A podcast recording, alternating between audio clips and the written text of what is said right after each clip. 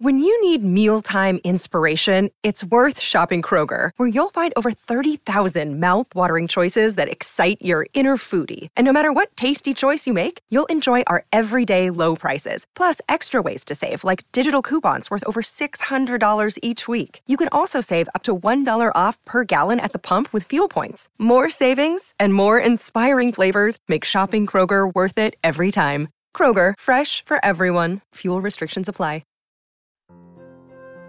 Get the little ones, sit back, relax, and listen to the Mutual Audio Network. The following audio drama is rated G for general audience. Chapter 9 Abigail Brannigan leaned on her bicycle and watched the main doors of the Burton Street branch of the public library like a hawk. She did not really need to do this, but it seemed like good practice, as the detectives in the books she read often seemed to spend hours watching things, waiting for something to happen, keeping in a state of cat like readiness while looking like they weren't really waiting at all. They called it a stakeout, and it seemed like the sort of thing that would require a certain amount of practice. Of course, in this case, the something that Abigail was waiting for was the end of Timothy Gould's volunteer shift at the library. And there was no mystery about when that was going to happen. He had told Abigail yesterday that he would be at the library until one o'clock, and Timothy was not the kind of person who threw a lot of surprises at you, but Abigail thought staking out the library doors would still be good practice, and also it gave her something to do while she waited.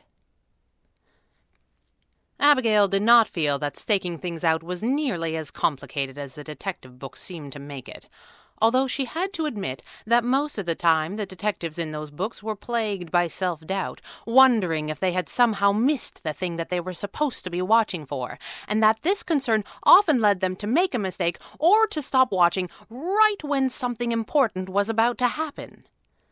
Abigail had eliminated this possibility by locking up her bicycle on the same rack as Timothy's bike, just in case he somehow slipped past her. Of course, he did nothing of the kind.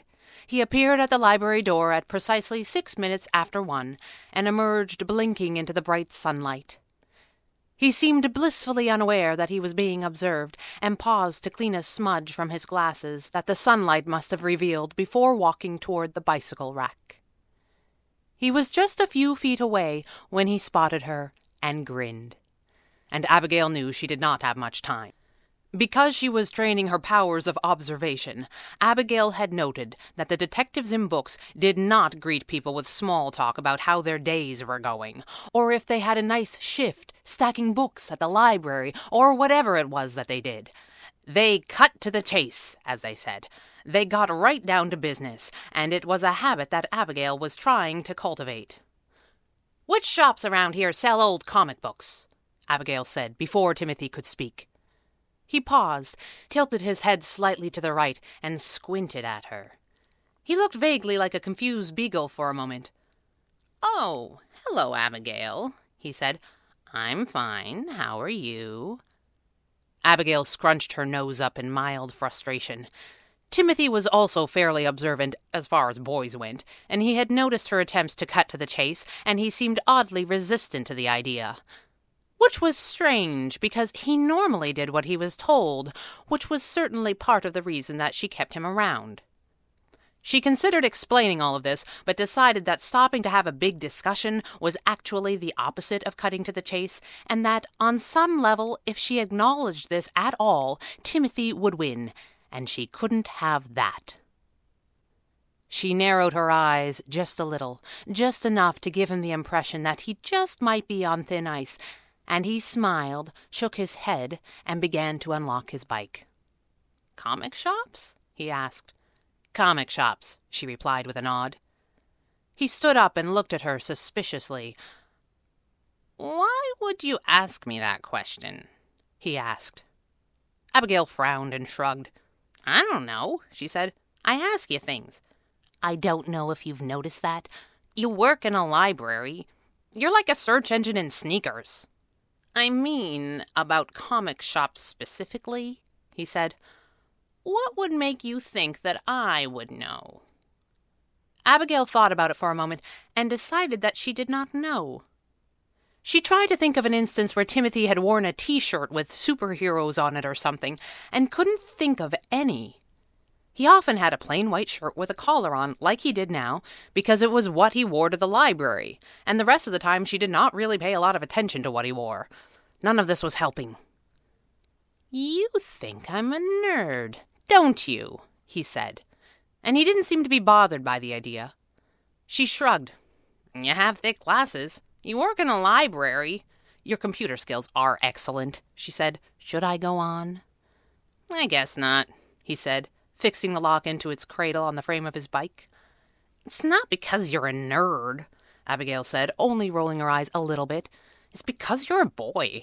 Boys like this kind of stuff. You're appealing to my vanity, Timothy said, still enjoying himself more than she would have liked. Do you really think I'm that shallow? I think that everybody is, Abigail said simply, because it was true. Frankly, when you aren't, it makes you difficult to talk to. I'll bet, he said, nodding. You know, a lot of girls read comic books. Of course they do, Abigail said, not caring. There are a number of titles that you would really enjoy, he said, becoming far too interested in the subject. If you let me, I could put together a list of graphic novels that would change the way you think about comic books forever. I will read any of them you choose to put in my hands, Abigail said flatly, provided that we can stop having this conversation immediately. Done, Timothy said, sliding his backpack onto his back. Are we on a case? We are, she said, and she explained about her brother's room, the lists of missing treasures, and what she had learned at the Consolidated Charities office. Timothy nodded sagely. Sounds like the slug, he said. Abigail frowned. Excuse me? She said. The shiny slug, Timothy said, as if any reasonable person would know what he was talking about. It's on Kennedy, near Gower. Almost every comic shop carries some back issues, but only the slug devotes any serious floor space to them. I thought these things were worth a lot of money, Abigail said, handing over the printout Jeremy had given her. Timothy glanced at it and gave a low whistle. Well, your brother certainly seems to think so, he said. Do you want me to come with you? Abigail nodded. I might need you to translate for me, she said. They rode quickly through the streets, which were quiet, as if everyone in town were considering a midday siesta to be a very good idea. The sun was hot, but the breeze of the wind whipping past them kept them cool, and fifteen minutes later the two investigators spun into the parking lot of the Shiny Slug. Abigail realized as she looked at the sign that she had seen it before, from the seat in the back of her parents' car, and had always just assumed that it was a restaurant that she really did not wish to eat in. The bell rang over the door as they entered, and a tall man with red hair and glasses glanced up briefly and gave them a disinterested look before turning back to whatever he was reading. He seemed startled a few minutes later when he looked up and found Abigail standing at the counter, waiting for him. Sorry, he said. You kind of crept up on me there. How can I help you? I'd like to speak to the manager, please, Abigail said seriously. The manager? The man at the counter seemed surprised. Or the owner, Abigail shrugged. I'm sorry. I don't really know how it works here. I'm sorry, the man said, standing up. I'm not really looking for any summer help. Are you the owner? Abigail asked, surprised. Yeah, I am. The man seemed younger and sloppier than a business owner ought to be, but Abigail guessed that when you were your own boss, you could wear whatever you wanted. I'm a little busy today, so if there isn't anything that you wanted. The man's voice trailed off and Abigail turned her head to survey the store, which was entirely empty except for Timothy, who smiled awkwardly and half waved when they both turned their heads to him. Abigail turned back to the man behind the counter and arched her eyebrow at him in a manner that she had been practicing and was getting very good at. The man cleared his throat. I have a bunch of boxes in the back I should be going through, he said weakly. Are any of them from Consolidated Charities? Abigail asked. The man seemed startled. What did you say? he asked. Consolidated Charities, Abigail repeated. Someone has an arrangement with a manager there. They make a regular donation and they get any comics that come in through pickups. I was wondering if that was you. The man looked from Abigail to Timothy and back again.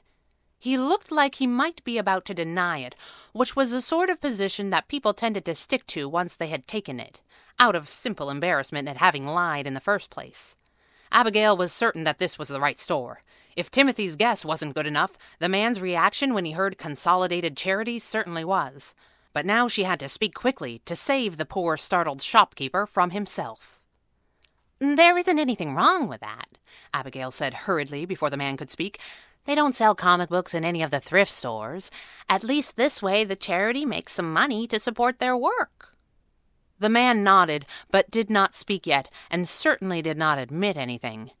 You probably spend more than you make on the deal, Abigail said, almost sympathetically. But it's for charity, after all. I guess that's right, the man said, relaxing a little and forgetting that he had never really decided to admit his involvement. I get a tax receipt, and I have found a few things that made it all worth it, but mostly it's kind of a pain. Must be hard to keep these racks stocked, Abigail said, gesturing at the shelves. Those are the new issues, the man said. The back issues are in the basement. The basement? Abigail seemed confused, but she turned back to Timothy, who nodded in confirmation. I thought those things were worth a lot of money. The man snorted, but he immediately looked sorry for it. Who told you that? he asked. they sell two for a dollar in the bins. But. Abigail gestured to the wall behind the counter, which had a number of old issues hanging in special plastic bags with price tags that seemed to range from fifty to several hundred dollars. The man turned and smiled proudly. Sure, he said. A few here and there. Mostly first appearances. The first time a character showed up who later became popular, mm, that kind of thing. Or if one of them dies, Abigail added. And the man shook his head. Worthless, he said. Everybody comes back. I can't think of a single major comic book character that hasn't come back from the dead at least once. And they sell tons of copies. People save them, thinking they're an investment or something. It's a little sad. Oh, Abigail said, remembering that Jeremy's list included a number of issues listed as The Death of So and so. Perhaps they weren't as valuable as he thought. Characters die, characters come back, good guys turn bad, and vice versa. Friends fight or, or lose their powers. The, they're all short term stunts designed to boost sales, but they don't make for instant classics. The man was back in his element now, and was lecturing like he was teaching a class that Abigail had no interest in taking. So, can I assume that you picked up some comics from Consolidated Charities this week? Abigail asked. Two of those boxes, they're very long. I don't know what to call them. They're called long boxes, actually, Timothy said, translating just as he had promised. Okay, Abigail said. Two long boxes full of old comics. You got them? Why do you ask? The man shrugged, still not sure that he wasn't being tricked somehow. Abigail explained about her mother and her brother's room and everything that had happened for most of the day, and she did it in as few words as humanly possible. She was already getting tired of telling this story. Man, that is a drag, the man said, shaking his head. My mom got rid of a bunch of my stuff once. I probably started this shop just to get it all back. The man laughed a little, but neither Abigail nor Timothy was entirely certain that he was joking. Seriously, though, I feel bad for your brother, but, but those boxes are mine now. I have a receipt and everything. Abigail nodded. I'm not asking for them for free, she said, but he only gave me twenty dollars to buy them back. The man shook his head. I'm sorry, he said. There are a few hundred comics in there. I have a business to run. Besides, I haven't even had a chance to go through them yet. This is what's in the boxes, Timothy said, holding out the list that Abigail had handed him back at the library. The man took it and snorted. These dollar values, he said. Nobody takes those price guides seriously. So, $20 is not such a bad deal? Abigail said hastily. The man frowned and flipped through the pages, snorting two or three times as he did so. Tell you what, he said. Make it 25 and you've got a deal. Five minutes later, they were carrying the two boxes out the door, carefully balanced on one another. I'm sorry you had to spend what he paid you for today, Timothy grunted as he walked backwards toward the bicycle rack. It's okay, Abigail said, biting her lip from the strain. He'll pay me back, or I'll burn these on the lawn. They dropped the boxes beside their bicycles and stood up, grateful to be free of the weight. Timothy suddenly frowned at the two long boxes full of comics. Exactly how were we going to get these back to your house on our bikes? he asked. Because I think I must have missed that part.